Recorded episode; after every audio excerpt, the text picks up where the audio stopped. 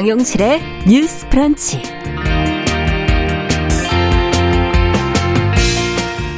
안녕하십니까 정용실입니다. 코로나19 상황을 거치면서 안 그래도 비싼 간병비가 더 비싸져서 지금 환자들 그리고 가족의 부담이 크다고 하는데요. 간병 파산 이런 이런 표현까지 생겨났죠. 꾸준히 제기되어 온 이 간병비 문제 어떤 해결 방안이 거론이 되고 있는지 또 무엇이 현실적인지 같이 한번 고민해 보도록 하겠습니다. 자, 올해 안에 자율주행 택시를 탈 수 있게 된다고 하죠. 어, 국토교통부가 하반기에 서울, 상암, 강남, 세종, 제주 등 전국 10개 시도 일부 지역에 지금 시범 운행 지구에서 서비스를 시작한다라고 밝혔는데요. 자, 자율주행차가 아직은 우리 생활 속에 깊이 들어오지 않았는데 어, 택시 서비스가 가능한 것인지 또 안전 우려는 없는지 궁금한 점이 많습니다. 잠시 뒤에 전문가와 함께 이 부분 살펴보도록 하겠습니다. 자, 8월 22일 월요일 정용실의 뉴스 브런치 문을 열겠습니다.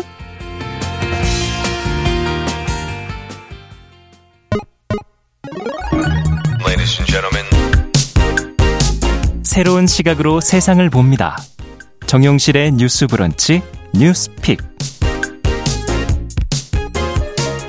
네, 정용실의 뉴스 브런치 오늘도 유튜브 콩앱 그리고 라디오로 여러분과 함께하고 있습니다. 실시간으로 의견 보내주시면 저희가 반영하도록 하겠습니다. 자, 뉴스픽으로 오늘 첫 시간 또 문을 열어보죠. 월요일과 수요일은 이 두 분과 함께하고 있습니다. 전혜연 우석대 개공 교수님 안녕하세요. 안녕하세요. 전혜연입니다. 네, 조으론 변호사님 안녕하십니까? 네, 안녕하세요. 조으론입니다. 자, 오늘 첫 소식은 대통령실 개편 소식이 있어서 이것부터 좀 살펴보고 싶습니다. 익숙한 이름도 보이고 있고요. 지금 어떻게 개편을 하고 누굴 기용했는지 그리고 그 배경엔 무엇이 있는지 어, 정 교수님께서 먼저 지금까지 나온 내용을 좀 정리를 해 주시죠. 예, 윤석열 대통령 어제죠. 21일 대통령실 일부를 개편했고 일부 인사는 교체했습니다. 먼저 대통령실이 2실 5 수석 체제인데 2실 6 수석 체제로 네. 수석 자리가 하나 늘었죠. 바로 정책기획 수석이 신설된 건데요. 음. 신설된 이 수석에는 이관섭 무역협회 부회장이 발탁됐습니다. 네. 정책기획 수석이 할 일은 앞으로 정책 조율, 정책의 컨트롤 타워 역할을 할 것이라는 분석이 나오는데 돌아보면 최근 논란만 봐도 초등 연령 관련해서 만 그렇죠. 5세 입학 가능 네. 여부를 놓고 굉장히 논란이 된 바가 있고 또 장관이 직접 발표를 했었는데 또 이 내용이 예전에는 나왔던 내용이었다가 번복된 것도 음. 모르고 있다라는 등 여러 가지 논란이 제기된 바 있습니다. 이런 부분에서 앞으로 조율을 할 것이다라는 분석이 나오고 있고요. 이관섭 내정자는 산업통상자원부를 거친 행정관료 출신이고 이명박 정부에서 청와대의 대통령 비서실장 보좌관, 음. 어, 지금 국민의힘의 전신이죠. 한나라당의 수석 전문위원 등을 역임을 했습니다. 네. 그리고 홍보 수석에 김은혜 전 의원이 임명이 됐는데요. 예. 김은혜 전 의원 기자 출신입니다. 선대위 공보 단장, 인수위 시절 당시 윤석열 당선인 대변인을 맡았었고요. 이명박 정부에서 청와대에서 대변인을 지내기도 했습니다. 네. 어, 대통령실은 발탁 배경에 대해서 홍보 전문성 그리고 국정 철학 이해도가 높다 이렇게 설명을 한 상황이고요. 국가안보실 2차 장애로는 합참 전략기획 차장을 거친 임종득 예비역 육군 소장이 기용이 됐습니다. 네. 이번에 제가 말씀드린 내용의 핵심 키워드는 정책, 홍보, 이 부분에 지금 초점이 가 있습니다. 네, 다만 어 대통령의 취임 100일을 전후해서 대통령실에 대한 대폭적인 인사 개편이 있을 것이라는 부분은 음. 예상과 달리 이뤄지지 않았다라는 것이 그러네요. 중평입니다. 음. 그리고 여야의 평가가 완전히 다른데요. 여당인 국민의힘은 네. 국민의 뜻을 존중했다. 그리고 민생과 민심에 대한 대통령의 의지를 보여준 것이라는 취지로 평가를 했지만 어, 민주당에서는 음. 인적 참사 부정하고 국민의 인적 쇄신 요구 거부한 마이웨이 선언이다. 이렇게 혹평을 하고 있는 상황입니다. 네.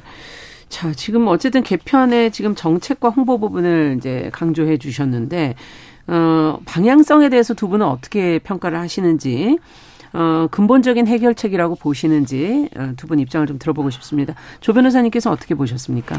일단 앞서 문제가 있었던 뭐 정책 조율하는 기능이라든지 홍보 예. 기능이라든지 이런 부분에 대해서 새로운 직제를 마련을 하고 또 음. 보강하는 측면에서는 어느 정도 좋은 방향이다라고 생각을 합니다. 네. 그런데 지금 이런 인사 혁신, 쇄신과 관련된 문제가 홍보 라인이라든지 정책의 어떤 수석을 새로 직제 개편을 하는 것이 과연 올바른 해결책이었느냐 음. 이런 부분과 생각을 해본다면 조금 본질을 벗어나 벗어난 외부만 좀 고친 것이 아니냐라는 음. 비판을 좀 면치 않을 수 없을 것 같은데요. 일단 사실 대통령실의 지지도라든지 여러 가지 지금 비판 여론이 있는 것은 이런 홍보가 잘못되었다. 네. 뭐 정책 지금 수석이 없다. 이런 부분이라기보다는 지금 대통령실에서의 그 일부 측근들 인사 음. 그리고 또 정무를 담당하는 그런 비서실장 네. 이런 부분에 대한 국민들이 계속해서 끊임없이 비판을 해왔고 그 부분에 대해서 국민들의 눈높이와 맞지 않다라는 비판이 있어 왔던 것인데 네. 그런 부분에 대해서는 전혀 손을 대지 않고 외관으로 보여지는 뭐 정책이라든지 그리고 예. 그것을 이제 홍보하는 그 음. 그 홍보 라인만을 조금 더 강화한 것은 사실 문제의 본질이 뭔지를 아직까지 모르고 있고 국민들의 인식과는 조금 맞지 않다라는 음. 비판을 들을 수밖에 없을 것 같습니다. 네. 어떻게 보세요, 정 교수님께서? 네, 비유를 하자면요. 음. 숲을 못 보고 나무만 봤다 정도 단위가 풀을 몇 폭이 건드렸다. 저는 음. 이렇게 혹평을 할 수밖에 없는데 네. 어, 계속 언론에서 지적한 부분이 두 가지거든요. 음. 국정기조 변화 전폭적인 인사 쇄신 음. 이렇게 해야 민심을 다시 잡을 수 있을 거다라는 거는 뭐 대부분의 언론 야당의 지적뿐만 아니라 여권 내부에서 나온 부분인데 네. 첫 번째로 국정 기조의 변화라는 것은 음. 대통령이 그동안 야당과의 협치를 위해서 어떤 노력을 했는지에 대해서 굉장히 비판이 많았거든요. 네. 그리고 굳이 그거를 인사랑 연결시키자면은 정무수석, 음. 이른바 정무 라인들의 핵심들이 하는 역할인데 과연 야당과의 협치가 잘 되었느냐. 음. 가장 정점에는 대통령이 있고 그것을 보좌하는 역할에서는 정무수석 라인에 문제가 있다. 저는 네. 이렇게 생각을 하고요. 두 번째로 변호사님이 잘 짚어주셨는데 인적 쇄신을 하라고 했는데 음. 홍보 담당하는 대변인 격인 음. 수석만 교체한다고 이게 가능할까 저는 의문입니다. 네. 예를 들면은 교육부 장관, 보건복지부 장관 지금 공석이잖아요. 그렇죠. 이거는 홍보 라인에서 하는 거 아니거든요. 예. 대통령 비서실장이라던가 인사와 관련된 음. 비서관들이 하는 일인데 그렇죠. 그 부분은 전혀 담당자가 교체되지 않았습니다. 음. 그럼 이 부분은 아무도 책임을 지지 않는 것이고 앞으로 도 이런 잘못된 것이 반복될 수 음. 있다라는 음. 우려가 제기되는 부분이기 때문에 대통령이 그런 부분에 있어서는 민심을 잘 못 읽은 것이 아닌가 좀 이런 생각이 듭니다. 네.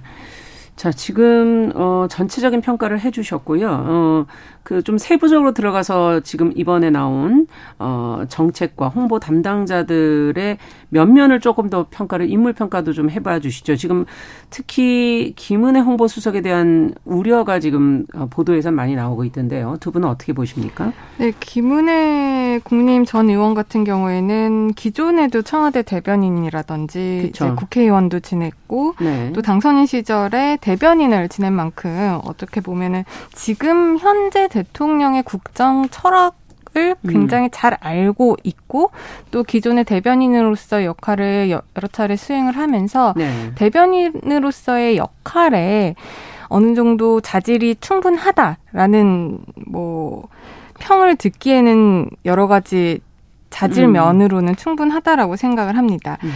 그렇기 때문에 기존에 나왔었던 대통령실에서의 뭐 대통령 업무의 홍보에 있어서 국민들이 미흡하게 봤던 부분이 음. 조금은 강화가 될 수 있고 보완이 될 수 있. 을 것 같은데요. 네. 근데 여기서도 이제 국민들이 바랬었던 인적 쇄신의 문제라든지 음. 그 부분에 대해서는 아직까지도 굉장히 미흡한 부분이 많습니다.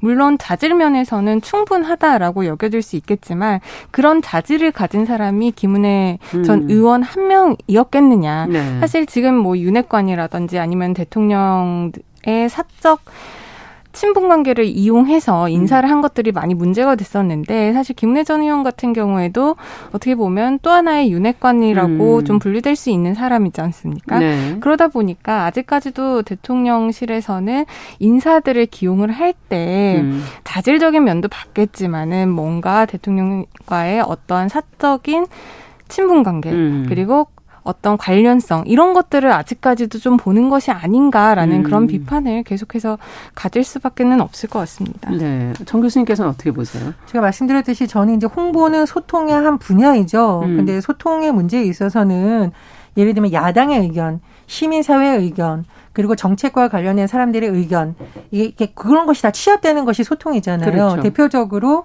초등학교 연령 문제 같은 경우에는 학부모들이라든가 음. 교사들의 의견이 완전히 무시됐는데 이런 것들이 홍보 수석 한 명 교체로 될 수가 있겠느냐. 음. 그리고 정책 기획 수석이라는 것은 대부분 정책인 것이 대국민 소통을 담당하는 것은 아닌데 그런 부분에 대해서 전반적으로 좀 다시 한번 재점검이 필요하다 음. 이런 생각이 들고요. 김은혜 전 의원의 경우에는 지금 민주당에서 굉장히 반발을 하고 있는 이유가 네.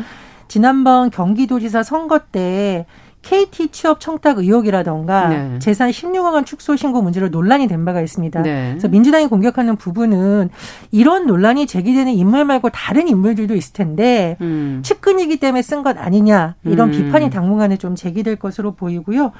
저는 좀 강조하고 싶은 것이 사실 국정의 소통의 정점은 대통령이거든요. 그렇죠. 제가 음. 말씀드렸듯이 홍보 굉장히 중요하지만 그거는 소통의 한 부분이고 음. 소통이란 것은 대야 소통도 있는 거고 대시민사회 소통도 그렇죠. 있습니다. 그런데 그 부분이 현재 굉장히 부족하다는 지적이 있기 때문에 사실은 뭐 시민사회 수석이라던가 관련된 음. 분야에 있는 분들이 그런 역할을 잘했는지에 대한 음. 점검도 추가적으로 필요하다고 봅니다. 네.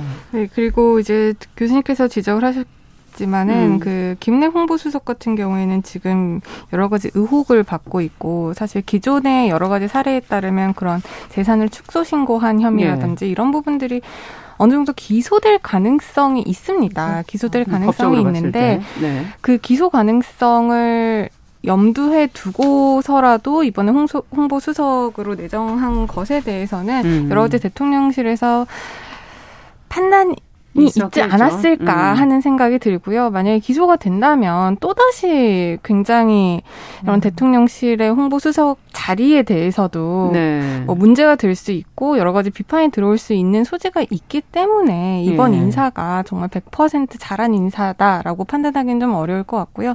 또 하나의 문제는 지금 인적 쇄신이라는 것이 음. 이 정도로 한 것에 대해서도 지금 여당 쪽에서는 잘한 인사다라고 판단을 하고 입장 을 내고 있는데 네. 사실 국민들의 눈높이 관점에서 본다면 그리고 대통령이 백일 기자회견에서도 국민들을 그렇게 수차례 언급을 하고 음. 국민들의 눈높이에서 무엇이든지 국민들을 위한 방향으로 하겠다라는 것에 대하면 음. 사실 대통령실이 말하고 있는 국민이 지금 음. 어느 국민인지를 대통령실에서도 한번 판단을 해봐야 되지 않을까 싶어요. 네. 지금 국정 지지율이 뭐 30% 내외로 움직이고 있는데 그 30%의 국민 만을 위한 거냐. 어떤 인적 쇄신이 아니라 음. 우리나라의 온 국민을 위한 좀그 음. 국민의 눈높이에 맞는 인적 쇄신이 일어나야 되지 않을까 그렇게 생각을 합니다. 그리고 음. 또 하나 짚을 수밖에 없는데 사실 윤석열 대통령을 둘러싼 논란 중에 가장 휘발성 그러니까 막 순식간에 전파되는 유인 중 하나가 배우자인 김건희 여사와 관련된 리스크였어요. 네. 그래서 취임 100일 기자회견 이후에도 논란이 됐던 부분이 그 부분에 대해서 대통령이 조금 더 명확하게 밝혀줬으면 좋겠다라는 지적이 나왔었고 음.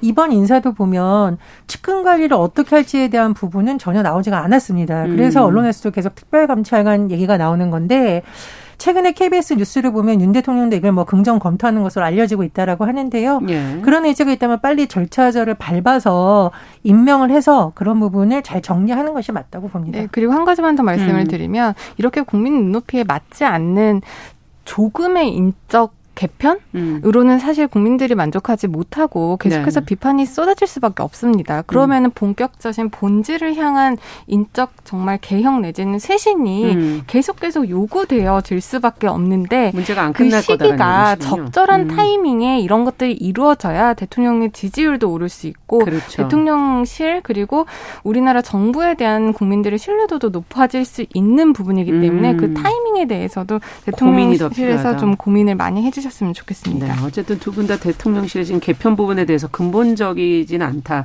조금 더 보완이 필요하다는 입장이신 것 같습니다. 자, 이제 두 번째 뉴스로 또 가보도록 하죠. 지금 이거는 좀 할 얘기가 좀 많으실 텐데 코로나19를 거치면서 지금 간병비가 크게 올라서 간병 파산이라는 말이 나올 정도라고 하죠.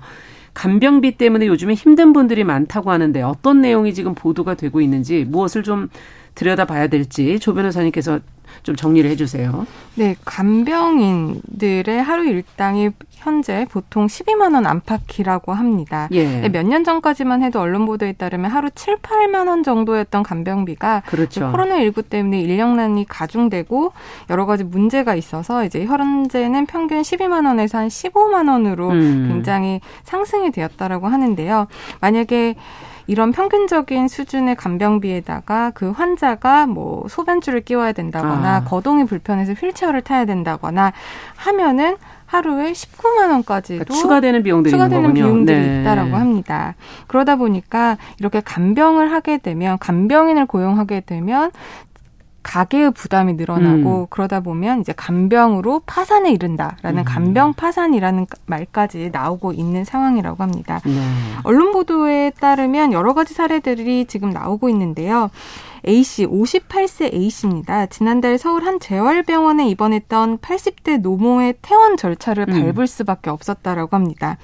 작년부터 부터 이제 간병비가 오르기 시작해서 음. 지금 현재 하루 14만 원. 네. 그렇다 보면은 이제 한 달이면 400만 원이 그렇죠. 넘어갑니다. 그럼 도저히 이제 감당할 수준이 음. 안 됐다라고 하는데요. 거기다가 간병비뿐만 아니라 병원비까지 더하면 한 달에 80대 노모의 부양비가 600만 원을 육박을 예. 했다고 해요. 그래서 이 A 씨 같은 경우에는 이제 2년간은 마이너스 통장으로 버텨왔는데 아. 간병 파산을 네. 앞두고 있어서 할 수 없이 퇴원을 하게 되었다라는 그렇군요. 사례가 지금 보도가 되고 있고요. 네. 이제 B 씨 같은 경우에는 이제 19살 때부터 장애인 어머니를 홀로 돌보고 있었는데 음. 이제 자신이 교통사고가 나서 허리 수술을 받으면서 2년 6개월 동안 또 자신도 일을 할 수 없었다고 가요. 합니다. 네. 의료비와 생활비를 충당하기 위해서 이제 사채까지 쓰게 됐고요. 아. 그런데 자기뿐만 아니라 어머니도 이제 허리 디스크로 인해서 재수술을 받으면서 빚이 4천만 원까지 이제 불어났다고 네. 합니다. 음. 영업직으로 일을 하면서 아르바이트 아르바이트를 해서 월 수입이 250만 원 가량 지금 벌고 있는데 음. 어머니 수술비, 약값 이러다 보면은 200만 원이 어머니 앞으로 들어간다라고 합니다. 예. 그래서 이제 간병 파산을 고민하고 있다라고 하는 사례가 또 보도가 됐고요. 또 한 사례는 27살 때부터 몸이 불편한 장애인 어머니를 돌본 C 씨가 이제 음. 5년 정도의 대학병원 치료를 다니는 어머니의 의료비로 월 100만 원 정도 넘는 금액을 혼자 부담을 해야 됐다고 해요. 네. 근데 이 C 씨 같은 경우에는 이제 콜센터 단기 계약직으로 아. 일을 하고 있었는데 이 일을 하다가 어머니가 또 넘어져서 병원에 입원을 하다 보니 간병인을 고용을 할 수밖에 없었다고 합니다. 음. 왜냐하면 본인은 계속 콜센터에 나가서 일을 해야, 일을 해야 되니까요. 네. 그런데 하루 간병비 13만 5천 원. 그러다 보면은 이제 한 달이면은 또 이것도 이제 400만 원이 넘어가는 그러네요. 거죠. 네. 콜센터에서 한 300만 원 정도의 월급을 받고 있는데 그것으로는 전혀. 간병비를 부담하지 못하고 있어서 지금 어떻게 해야 되는지 고민이다. 이런 보도들이 쏟아지고 있습니다. 네. 그러다 보니 이제 공동 간병을 선택하는 보호자들도 늘고 있다고 해요. 네. 한 명이 일대일로 케어를 하면 14만 원에서 19만 원인데 공동 간병인이라고 하면 뭐 두세 명을 간병인 한 명이니 한 4인실, 4인실 4명 음. 정도를 음. 이제 간병을 하는 것인데 그러다 보면은 이제 혹시라도 비용적인 면에선 절감이 되겠지만 여러 가지 또 가족들 입장에선 불안 요소가 있다 보니 그렇죠. 이것을 어떻게 해야 될지 고민이라고 하는 보도들이 계속해서 나오고 있습니다. 네. 자, 지금 간병비 부담을 줄이기 위해서 뭐 지금 공동 간병 이런 표현까지 지금 해주셨는데 여러 가지가 지금 거론이 되고 있는 것 같고 지금 있는 간호간병 통합 서비스를 확대하고 또 의료 이거 돌봄 이걸 좀 통합해야 된다는 것 전부터 저희가 이제 방송을 하면서 말씀을 드렸었는데 지금 전문 간병인 제도, 간병비 급여화 뭐 이런 얘기도 지금 나오고 있고요. 두 분께서는 이제 이 사안을 들여다보시면서 어떤 부분이 문제이고 어떻게 그럼 해결할 수 있다고 보시는지 정 교수님께 먼저 좀 여쭤보죠. 일단 이제 변호사님이 말씀해 주신 내용의 핵심은 음. 어, 간병비를 개인이 감당할 수 없는 수준까지 되었다는 거잖아요. 그렇죠. 이제 그분들이 하는 노동력에 비해서 싸다 비싸다를 논하려는 것이 네. 아니라 도저히 이것은 개인의 차원에서 할 수 있는 선을 넘어서고 있는 것이고 음. 그리고 지금 완전 초고령화 사회로 우리나라 가고 있잖아요. 인원이 계속 늘어날 거고. 예, 그런 상황에서 네. 이게 개인의 문제가 아니라 전 사회가 공통적으로 안게 될 문제이니까 지금부터 이걸 점검한다 그렇죠. 해야 된다 얘기가 나오고 있는 거고요. 지금 말씀해 주신 간호간병 통합 서비스의 경우에는 현장에서 현재도 지금 간호 인력이 부족한 데다가 예. 코로나19 상황까지 겹쳐가지고 너무 어려워서 이런 걸 할 여력이 있냐라는 문제가 계속 나오고 있다라고 음. 합니다. 그러니까 그런 부분도 같이 봐서 장기적으로 해야 되는 거고요. 사실 이게 근본적으로는 돌봄, 특히 노인에 대한 돌봄 문제를 국가가 어디까지 책임지냐에 대한 논의가 저는 지금부터 시작이 돼야 된다고 생각을 하는데 지금처럼 쉽지는 않은 부분이군요. 예, 굉장히 쉽지 않은 예. 부분인데 그러니까 이거 뭐 노인들과 관련된 보험을 어느 선까지 확대를 해야 되는 거고 음. 지원을 그러면 간병비의 기준은 어떻게 해야 되는지에 대해서 지금 뭐 국가가 계속 정리를 하고 있다고는 합니다만 음. 간병인의 기준도 지금 들쭉날쭉이거든요. 우리가 쓰는 용어에 지금 뭐 요양보호사도 들어가 있는 거고 그렇죠. 계약서 안 쓰고 그냥 아름아름 소개받았다가 며칠 일하고 전혀 통계 안 잡히는 분들도 있다고 하니까요. 예. 예. 그런 점에서 좀 통합적인 체계가 지금 필요한 시기라고 봅니다. 네. 어떻게 보세요, 저 변호사님께서? 지금 제도가 좀 마련이 돼 있습니까, 저희가 이게? 제도는 지금 어느 정도 음. 마련은 되어 있습니다. 있습니까? 그런데 아주 예. 부족한 예. 상황이고 이 음. 간병 수요라는 것이 지금 정부 측, 그러니까 보건복지부나 정부에서 어떤 산출한 그런 숫자 같은 것들, 통계 같은 음. 것들이 아직 없는 음. 것이 현실이라고 합니다. 아. 그래서 이제 보건복지부에서도 자료를 발표할 때 이제 학술지라든지 논문들을 많이 인용을 하는데요. 예.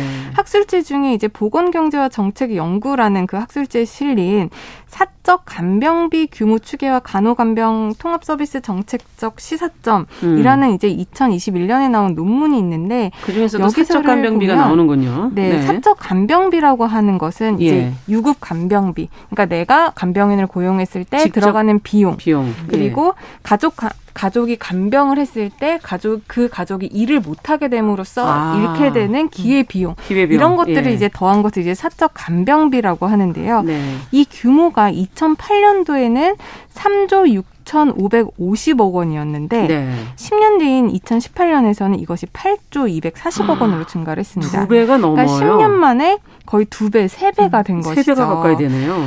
그러다 보니까 이제 사적 간병 수요는 이렇게 이렇게 교수님께서 지적을 하셨지만 초고령화 사회로 진입을 하면서 계속 계속 늘고 있는데 속도가 점점 빨라지겠네요. 이에 대한 정부의 정책적인 지원이라든지 제도가 음. 지금 마련이 되고 있지 않다라는 겁니다. 네. 이제 현재 지금 우리나라에서 운영하고 있는 간병 서비스들이 있습니다. 그렇죠. 이제 의료법에 보면 간호간병 통합 서비스라는 것이 있고요. 예. 노인 장기 요양 보험에 보면은 이제 노인 장기 요양 보험이라고 예. 해서 집에 와서 이제 도와주시는 분들 그런 분들에 대한 내용들이 있고 음. 장애인 활동 지원법에 보면 이제 장애인 활동 지원 관련한 음. 그런 간병 서비스가 있고요. 네. 또 하나는 이제 사회 서비스 이용 및 이용권 관리에 관한 법률이라고 해서 그 법에 의해서 이제 가사 간병 방문 지원 음. 서비스 이렇게 한 네 가지 정도로 구분되어서 지금 간병 제도가 우리나라에서도 운영이, 운영이 되고, 되고 있습니다. 네. 근데 이렇게 네 가지로 나눠서 운영이 되면 참 음. 좋겠다라고 생각을 하시고 법도 이렇게 많으니까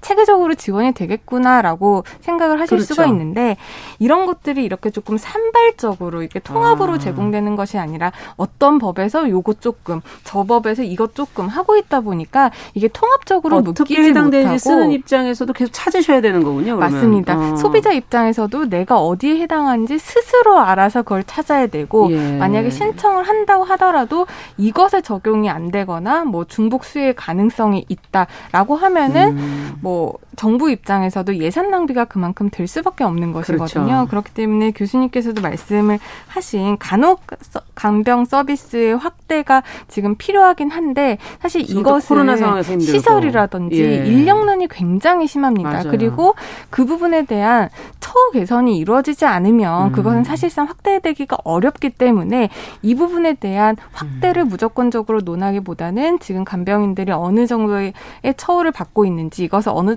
어떻게 개선을 할 수 있는지 그리고 네. 간병인들에 대한 체계적인 교육 그리고 사후 관리 음. 이런 부분도 지금 논의가 돼야 되는 거고요. 제가 아까 말씀드린 여러 가지 법에 의해서 지금 돌봄 체계들이 네. 좀 산발적으로 나눠져 있다고 말씀을 음. 드렸는데 이것을 좀 하나로 묶어서 효율적, 편하게 네. 하는 것이 소비자인 국민 입장에서도 음. 그리고 예산을 쓰는 정부 입장에서도 여러 가지 낭비를 막을 수 있는 방안이라고 네, 생각을 합니다. 이사구 어머님께서도 자식들끼리 지금 간병하느라 너무 힘들고 지치신다는 그런 얘기 적어주셨네요. 참 많은 고민들 속에서 이 문제 빨리 좀 해결을 해야 될 것 같습니다. 뉴스픽 조으론 변호사 전혜영 교수 두 분과 함께 살펴봤습니다. 말씀 잘 들었습니다. 감사합니다. 네, 정용실의 뉴스 브런치 1부 마치고 저는 잠시 후 돌아오겠습니다.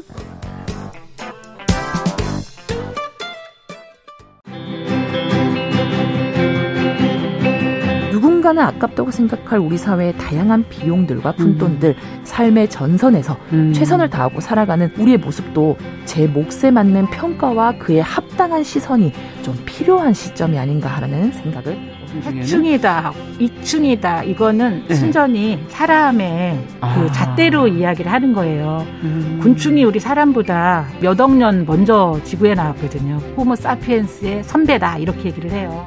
남성의 입장에서 여성의 입장을 이해하는 사람인 거죠. 그래서 사실 이 역지사지의 태도가 한국 사회도 지금 필요한 것이 아닌가 그런 생각이 들고요. 세상을 보는 따뜻한 시선. 정용실의 뉴스 브런치. 네, 정유실의 뉴스 브런치 듣고 계신 지금 시각 11시 31분입니다. 월요일에는 저희가 한 가지 이슈를 좀 들여다보고 깊이 생각해보는 시간입니다. 자, 국토교통부가 올해 하반기부터 자율주행 택시 서비스를 일부 지역에서 시작한다고 해서 관심이 가고 있는데요. 아, 택시 서비스가 가능할 정도로 지금 기술이 개발이 됐나? 뭐 이런 생각도 들고 혹시 모를 돌발 상황에 대처가 가능한지 궁금한 점도 걱정되는 점도 많습니다. 자, 오늘 전문가와 함께 이 부분 살펴보겠습니다. 대덕대학교 자동차학과 이호근 교수님 전화 연결돼 있습니다. 안녕하십니까? 네, 안녕하세요. 네, 교수님 반갑습니다.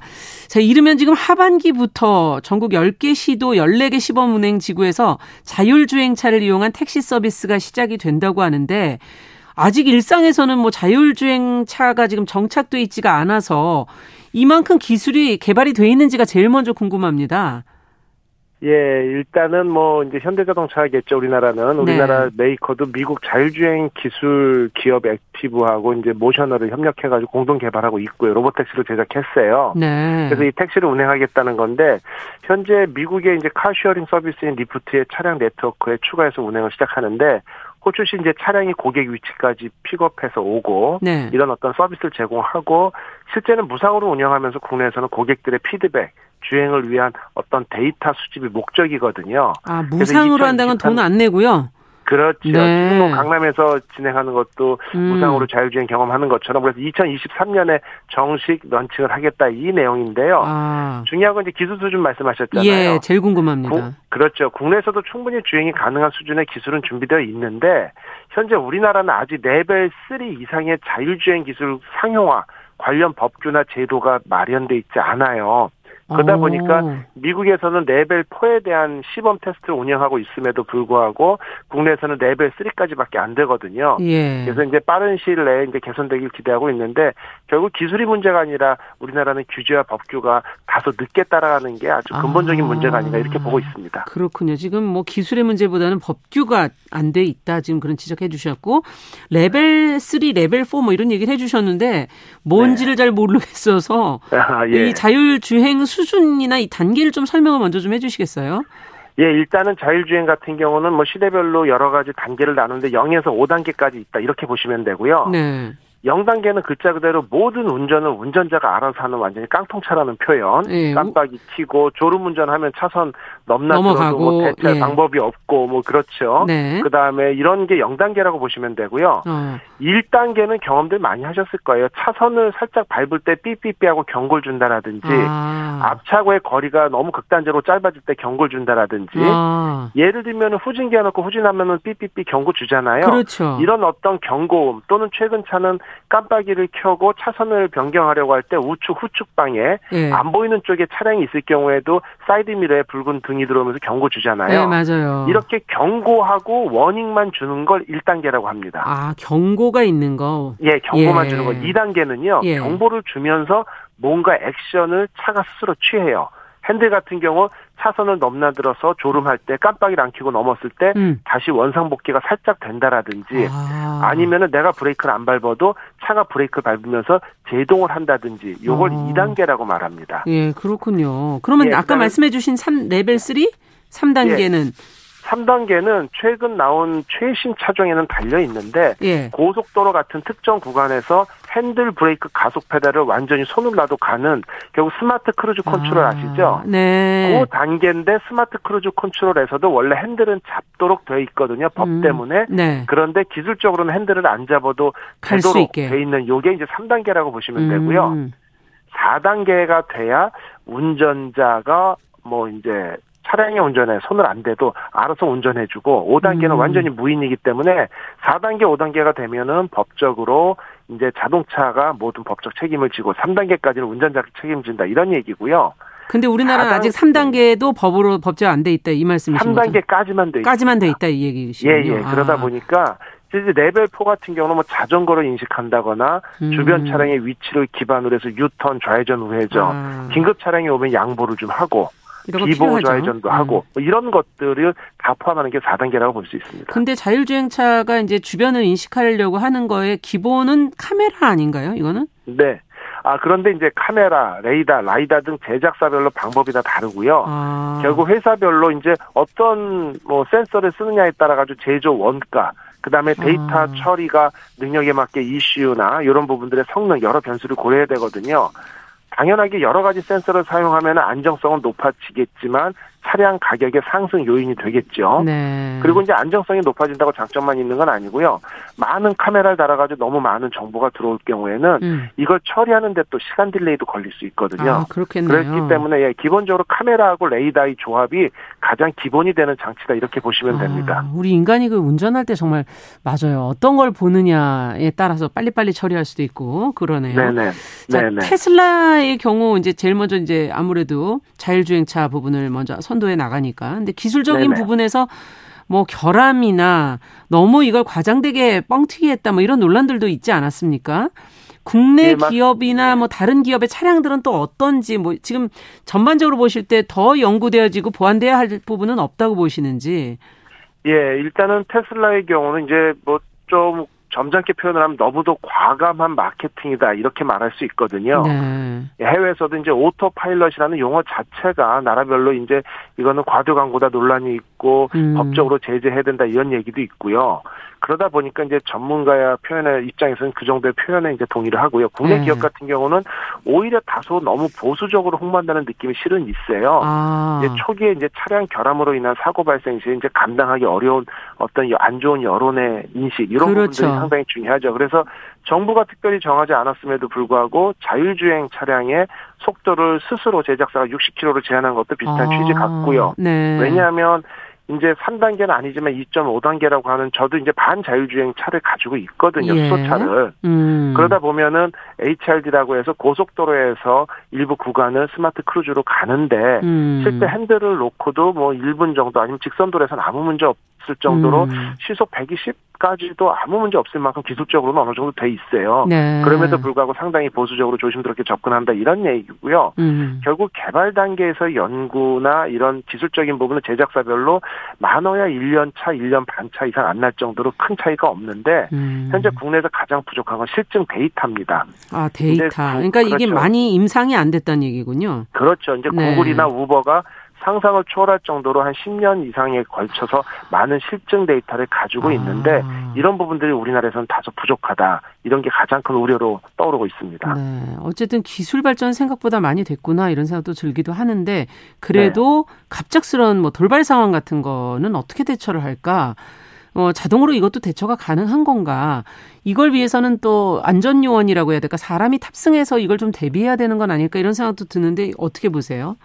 이런 예, 사고에 뭐 대해서 상용화, 예 그렇죠 상용화되어 있는 거는 이제 전문 용어로 말씀드리면 운전 보조 장치라고 ADAS라고 있고요 그다음에 제가 그 active smart cruise control 말씀드렸고요 네. 그다음 기본적으로 차로 유지 보조 장치도 있고요 긴급 제동 보조 장치 등도 있고요. 네. 결국 정해진 차선 안에서 안전 주행을 할 수 있는 기술적인 도구는 다 갖춰져 있거든요. 네. 이제 그럼에도 불구하고 만약의 상황을 대비해서 안전 요원이 탑승해야 된다 이런 부분들이 최근에 미국에서 이제 샌프란시스코에서의 한 개 회사의 시범 사업을 제외하고는 모든 이제 자율주행 이걸 시범 운영하는 도시들에서는 안전요원을 탑승해서 대비하고 음. 있거든요. 음. 그래서 이런 부분들은 점차 개선이 될 것 같고 많은 데이터가 쌓이면 음. 이제 충분히 기술적으로도 무인 자동차 운영은 가능하지 않을까 이렇게 보고 있습니다. 자, 우리의 자율주행 택시 서비스 다른 나라에 비해서 늦었다. 뭐 운행 가능 지역도 지금 너무 적은 거 아니냐 이런 지적도 있는데 이건 어떻게 보세요?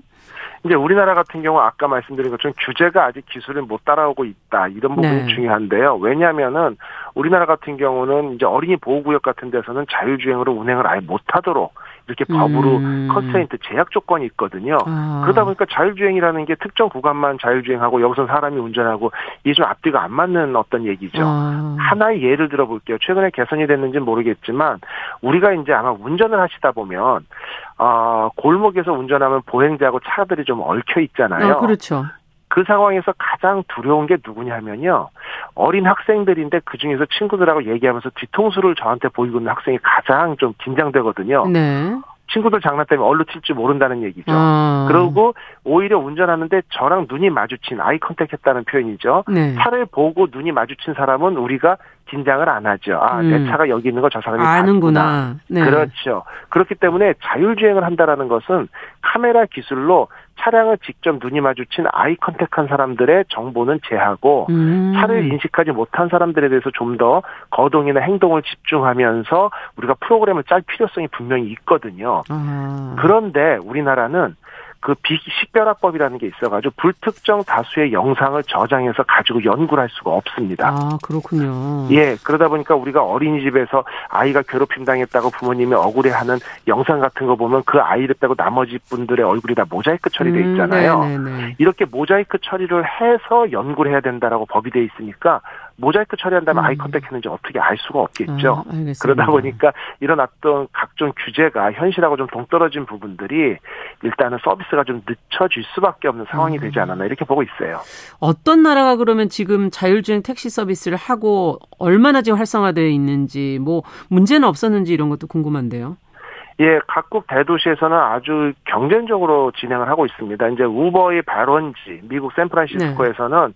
세계 최초로 완전 무인 로보택시 서비스가 시작이 이미 됐습니다. 음. 그래서 이제 지난달 22일이죠. 현지 시각에서 밤 10시 이후로 한정을 했어요. 이제 차량 음. 통행량도 적다라는 장점도 있고 네. 그다음에 택시 기사들이 이제 일을 좀 잘 안 하는 시간일 수 있겠죠. 그렇죠. 네. 그래서 이제 샌프란시스코 북서부 일대에서 택시 30대가 알아서 돌아다니면서 승객을 태우는 완전 무인 서비스가 음. 시행이 됐고요. 그런데 이제 이런 부분에 대해서 우리나라도 로보택시를 운행을 합니다만 이제 우리는 안전 요원이 비상 운전자를 태우고 음. 운영을 하고 있고요. 네. 그다음에 중국 같은 경우도 지난해 5월에 로보택시인 아폴로 고를 운행을 시작했습니다. 안전 요원이 있고요. 올해 음. 4월에 일단은 무허가 아, 무인 허가를 받았습니다. 무인 허가를 받았어요. 네. 사람이 없어도 된다. 된다는 허가를 그럼에도 불구하고 그렇죠. 네. 그럼에도 불구하고 아직도 안전요원을 태우고 있고요. 문제는 조금 전에 무슨 이제 error가 없었냐, 시행착오가 없었냐 네. 말씀하신 것처럼 샌프란시스코 이제 크루즈 사의 운영에도 문제가 발생했어요. 뭐냐면 영업 개시 8일 만인 지난달 30일 말일경 자정에 네. 로보택시 20대가 아무도 없는 빈 차로 특정 교차로에 다 결집해가지고 뭉쳐 있어서 교통 마비가 발생했는데 왜 그런 직원들이 음. 그렇죠. 그러니까 원인은 아직도 얘기를 안 합니다. 음. 그리고 직원들이 직접 출동해서 사람이 일일이 끌고 갈 정도였기 때문에 두 시간 동안 완전 마비되어 있었는데 음. 뭐 이제 프로그램상의 error다라고만 얘기하고 정확한 원인을 밝히지 않고 있는데 일부 커뮤니티에 올라온 것들을 보면 우리가 영화에서 많이 봤죠. 로봇들이 뭐 인간을 공격하기 위해서 모이던 느낌이 들었다, 공포감을 어. 느꼈다, 아이고. 뭐 이런 부분들이 있었고 또 시범 운영 중이에요. 그 좁은 도로에서 쓰레기 트럭이 일단 이중 주차돼 있어가지고 차량 운행이 좀 어려운 상황에서 소방차가 중앙선을 넘어서 갈 수밖에 없는 상황이었거든요. 어, 예, 예. 그런데 로봇 택시가 비켜주지 않고 버텨가지고 화재 대응이 늦어진 일이 발생 실제 했습니다. 아. 그렇기 때문에 아직까지도 완전 무인에 대해서는 해결해야 될 난제가 좀 많다 이렇게 보고 있어요. 네. 제, 어, 끝으로 저희가 간략하게 조만간 택시 서비스가 시작된다면 일상에서 개인이 자율주행차를 소유해 운행하는 것이 이런 것들이 보편화될 날도 멀지 않은 것 같은데 언제쯤 가능하다고 보십니까?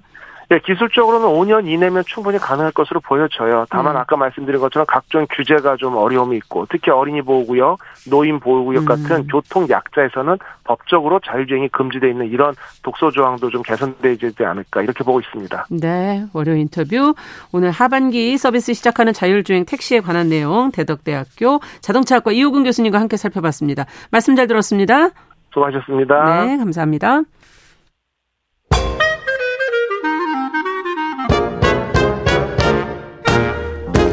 모두가 행복한 미래. 정용실의 뉴스 브런치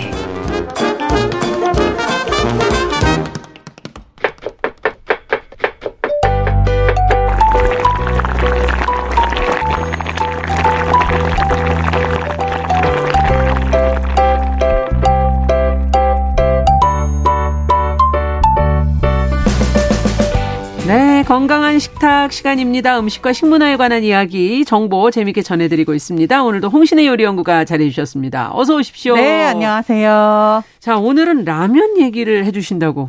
그렇습니다. 네. 어제 제가 먹었고. 우리나라 라면 수출액이 진짜 역대 엄청나죠. 최, 대 지금 요즘에 사실 K자 붙으면은 뭐든지 잘 나간다고. K자만 붙으면 해외에서 뭐 반응이 너무 뜨거워요. 어. 이게 뭐 그냥저냥 잘 나간다가 아니고 옛날에 사실 저는 이 생각이 나더라고요. 저 옛날에 이게 홍콩 뭐 배우, 홍콩 음식, 네. 뭐 홍콩 영화 이런 것들 되게 열광해 맞아 영화 맞아 맞아요. 근데 이게 지금 해외에서 일어나는 한국에 관한 일이에요. 아. 심지어는 어, 미국에 있는 어떤 슈퍼마켓에 가면은 네. 한국 섹션이 옛날에는 따로 있었거든요. 네. 근데 아예 그냥 섹션 자체가 따로 있는 것 정도가 아니라 한국 슈퍼인 것처럼 물건이 깔려 있다고. 한국 슈퍼인 그래서 것처럼. 그래서 교민들이 살아가는데 전혀 문제가 없어진다. 점점 거예요. 편해지시겠네요. 라면이 특히 약간 음. 굉장히 독보적인 위치를 차지하고 있는데요. 예전에도 좀 먹진 먹긴 먹었죠. 먹었잖아요. 네. 이거를 이제 약간 이름이 네. 라멘이라고 해서 일본 음식하고 좀 중국 음식 라면이 굉장히 네. 많이 인기가 있었죠. 네, 이제 그 맞아요. 당시에 뭐 컵라면도 그랬고 음, 사람들이 음. 이거를 조금 뭔가 신기한 선진 문물처럼 음. 받아들이기도 했어요. 컵라면 같은 아, 경우는 그쵸. 실제로 일본에 가면 뭐 그런 뭐 박물관 같은 것도 아. 있고 본인의 입맛에 맞는 컵라면을 만들 수 있는 체험관도 있고 막 이렇잖아요. 그렇군요. 일본이 라면을 개발한 종주국이 맞아요. 아, 그래요? 근데 이게 날짜가 생각보다 되게 굉장히 오래 안 된 일이에요. 언젠데요? 라면을 언제부터 먹었을 거라고 생각하세요? 아, 뭐저 저는 뭐 제가 먹은 걸로밖에 기억을 못하는 모르시죠? 아니 어리진 않지만 라면이 네. 50년대 후반에 일본에서 개발이 되고 아. 이제 전쟁 때 먹을 게 없어서 그러니까 면을 조금 놔뒀다가 먹을 수 있게 사실 물만 보면 되니까 그렇죠. 그래서 튀긴 다음에 수분을 날려서 개발을 음. 해놓고 우리나라에 처음으로 라면을 만든 회사가 이제 지금도 아직 있는데 삼땡 아, 그렇죠. 라면인데 그렇죠. 네. 이 라면이 60년대 초반에 이제 개발이 돼요. 네. 그러니까 실제로 일본에서 개발을 하자마자 우리나라가 이걸 땡겨가지고 바로 기술 개발을 시작을 어. 했던 거죠. 근데 이 지금 삼땡 라면이 엄청나게 요새 핫하다 못해서 어. 없어서 못 파는 지경에 이르는 어. 그런 라면에 약간 뭔가 종주국을 좀 다시 한번 네 이게 왔다 갔다 좀 사실 맞아요. 국내에서는 보면 어떤 삼땡이었다가 뭐 농땡이었다가 뭐 왔다 갔다 왔다 그쵸. 갔다 하면서 이렇게 인기를 끌지 않습니까? 맞아요. 근데 최근에 음. 약간 매운 그 라면 있잖아요. 네. 그 우리가 흔히 말하는 막 불 나는 네. 닭 라면 같은 네. 거 그게 해외에서 챌린지가 붙은 거예요. 아, 그거 먹고 괜찮나? 그렇죠. 이게 우리나라가 사실은 한식의 세계화를 한다고 계속 노력했던 것 중에 음. 하나가 뭐냐면은 서양 사람의 입맛에 맞게 우리 음식을 그렇죠. 약간 고쳐서 네. 약간 마일드하게 그리고 네. 그 사람들이 좋아하는 것들 그렇죠. 이렇게 하는 게 수순이었는데 음. 지금 오히려 우리가 아무 짓도 안 했는데 그 사람들은 우리나라 사람들도 뭐 매워갖고 못 먹는 것들을 저는 못 먹어요. 그거. 저도 사실 매운 걸 잘 못 먹거든요. 네, 눈물이 나고 막. 콧물이 나고 막. 이 바리에이션을 진짜 많이 개발을 해서 뭐 라면 전체 매출 그러니까 이이 회사에 의하면 야. 전 세계 인구의 40%가 이 라면을 먹었대요. 먹, 그 정도로 팔렸다는 그 거군요. 정도로 팔렸다는 거예요. 와. 사실 이게 지금 최근의 일인 것 같지만 사실은 한 10년 전부터 입에 오르내리던 수출 1등 공신 라면이 또 따로 있어요. 뭐요? 도시땡, 네모난 아. 라면. 그거는 컵라면 종류 일종이잖아요. 맞아요. 네, 네. 물만 부어서 먹는 건데. 모양이 이제 네모난 박스에 들어 있는 네. 거죠. 네. 그 우리가 뭐 흔히 말하는 이렇게 런치 박스 네. 도시락 모양이어가지고 그렇죠. 이름이 그렇게 지어졌는데 이게 이제 부산에 왔다 갔다 하던 러시아 선원들이 아. 이거를 한번 먹어보고 입에 맞는다 생각을 한 거예요. 네. 그래갖고 러시아로 가져가서 이걸 이제 전파를 팔았군요. 네. 네. 근데 이 회사가 또 되게 특이하게 요거를 놓치지 않고 직원을 빠르게 파견을 해서 러시아로 마케팅을 네, 현지에서 마케팅을 바로 뿌린 거예요. 아. 그래서 현지에서 굉장히 빠르게 잘 전파가 되고 이번 전쟁에도 그러면은 이걸 이걸 먹고 아, 있는 겁니까? 네, 전쟁 때문에 사실은 약간 음. 조금 상황이 많이 변하고 있기는 한다고 그렇죠. 하더라고요. 음. 그럼에도 불구하고 실제로 이제 원재료 수급에 관한 문제도 전쟁 때문에 생겨요 라면은. 이게 아무래도 가격이 좀 오를 수도 그렇죠. 있고 우크라이나 음. 자체가 약간 유럽뿐만이 아니라 전 세계의 곡창지대였다는 맞아요. 걸 이번에 전쟁을 통해서 약간 깨달은 바도 없지 않아 있어요. 야, 정말 생각지도 못했던 맞아요. 라면들이 지금 해외에서 팔리고 있는 건데. 네. 이유가 뭘까요? 그래도 아무래도 홍신 선생님의 분석이 필요하지 않겠습니까, 여기서? 사실은 제가 라면을 어. 또 얼마나 먹겠습니까? 근데 좋아하시죠? 좋아는 하지만 사실 많이 먹을 수 있는 기회는 없어요. 맞아요. 그럼에도 불구하고 일단 그 레스토랑 음식부터. 그렇죠. 이제 맛을 볼 네. 때는 이제 요리하는 걸 위주다 보니까. 음. 근데 이제 배고플 때 아무래도 야식으로나 음. 이렇게 최고가 되는데 이 라면이 제가 봤을 때는 우리나라 라면이 성공을 한게 네. 문화적인 요인이 제일 컸던 아, 것 같아요. 문화적인 거. 지금 뭐 한국에 한다라고 하면은 다 따라하고 한국 음. 영화, 음악, 드라마 아니, 모든 것들이 굉장한 트렌드잖아요. 네. 그래서 뭐 방탄소년단에 누가 어떤 라면을 먹었다. 먹었다라고 하면은 그게 그냥 바로 다 솔드아웃이 아. 되는데 그 솔드아웃이 된다는 게 인기의 반증이다 보니까 음. 많은 슈퍼나 뭐 근처에 있는 곳들에서 다 조금씩 팔기 시작한 아. 게 지금 점점 더 눈에 띄게 늘어나는 거죠. 그렇군요. 근데 이렇게 문화적인 요인이 사실 오래 가냐 이게 우리가 그거는 아니라고 생각해요. 네. 우리가 홍콩이나 일본의 사례를 봐서 알지. 잠깐 그러고 말잖아요. 이게 문화가 계속 변화를 하기 때문에 음. 그리고 사람들이 또 새로운 거를 원하고 그게 이동을 맞아요. 하잖아요. 음. 그래서 어 이런 얘기가 있어요. 그러니까 사랑은 변한다. 움직이는 그러니까, 거다. 그렇죠. 움직이는 거다. 그러니까 어. 사랑 받을 때 빨리 뭔가 많이 팔아야 되는데 지금 생각보다 K자 붙은 네. K 문화, 뭐 한류, 네. K 푸드의 열풍이 굉장히 오래 가요. 그렇군요. 네. 그런데 이게 사실은 냉정하게 문화 얘기도 하셨지만 음. 라면은 그거 자체의 상품성, 우리 국내에서도 봤을 때 맞아요. 정말 까다로운 소비자들을 계속 잘 맞추고 있잖아요. 그 자체의 어떤 매력 이 있는 게 아닌가 하는 생각도 좀 들거든요. 맞습니다.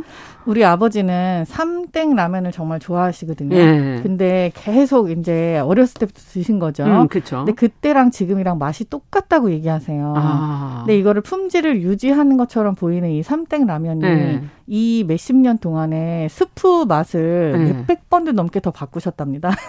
근데도 불구하고 아, 같은 이름으로 했는데도 네, 소비자들은 어. 이거를 일관성이 있다라고 받아들이는 거예요. 아. 그러니까 이게 어떻게 보면 제품 개발에 그만큼 더 힘을 많이 쏟는 거예요. 조금씩 조금씩 변화하는 그쵸? 거군요. 농땡에서 만드는 라면들도 오. 마찬가지래요. 스프를 굉장히 다각화하고 안에 넣는 야채라든지 이런 걸 아. 트렌디하게 바꾸고 있는 건데, 아. 근데 소비자들 입장에서는 이게 발전한다가 본인의 입맛에 점점 더 맞기 때문에 그건 맞죠. 왜냐하면 입맛이라는 건 계속 변하잖아요. 그렇죠. 그래서 그거를 인지를 못하고 똑같으면 정말 지겨울 수도 있을 것 같아요. 점점 더 맛있어지는 거를 아, 아 계속해서 일관성이 있다라고 받아들여지는 것 같아요. 아, 라면 회사에 다니시는 분들 전에 방송에서 본 적 있는데 에이, 매일 라면을 드시면서 국물 맛을 보고 계속 의견을 그러니까요. 내야 되는 연구원들 출근하면 네. 하나 뭐 그러니까 퇴근하기 전에 열몇 개 네. 드시고 퇴근하신다고 아, 하는데 진짜 대단하신 거예요. 그러니까 이렇게 해서 음. 개발을 하는 게 사실은 보통 일이 아닌 것만큼 맞아요. 요즘에 근데 이게 조금 더 품질에 관해서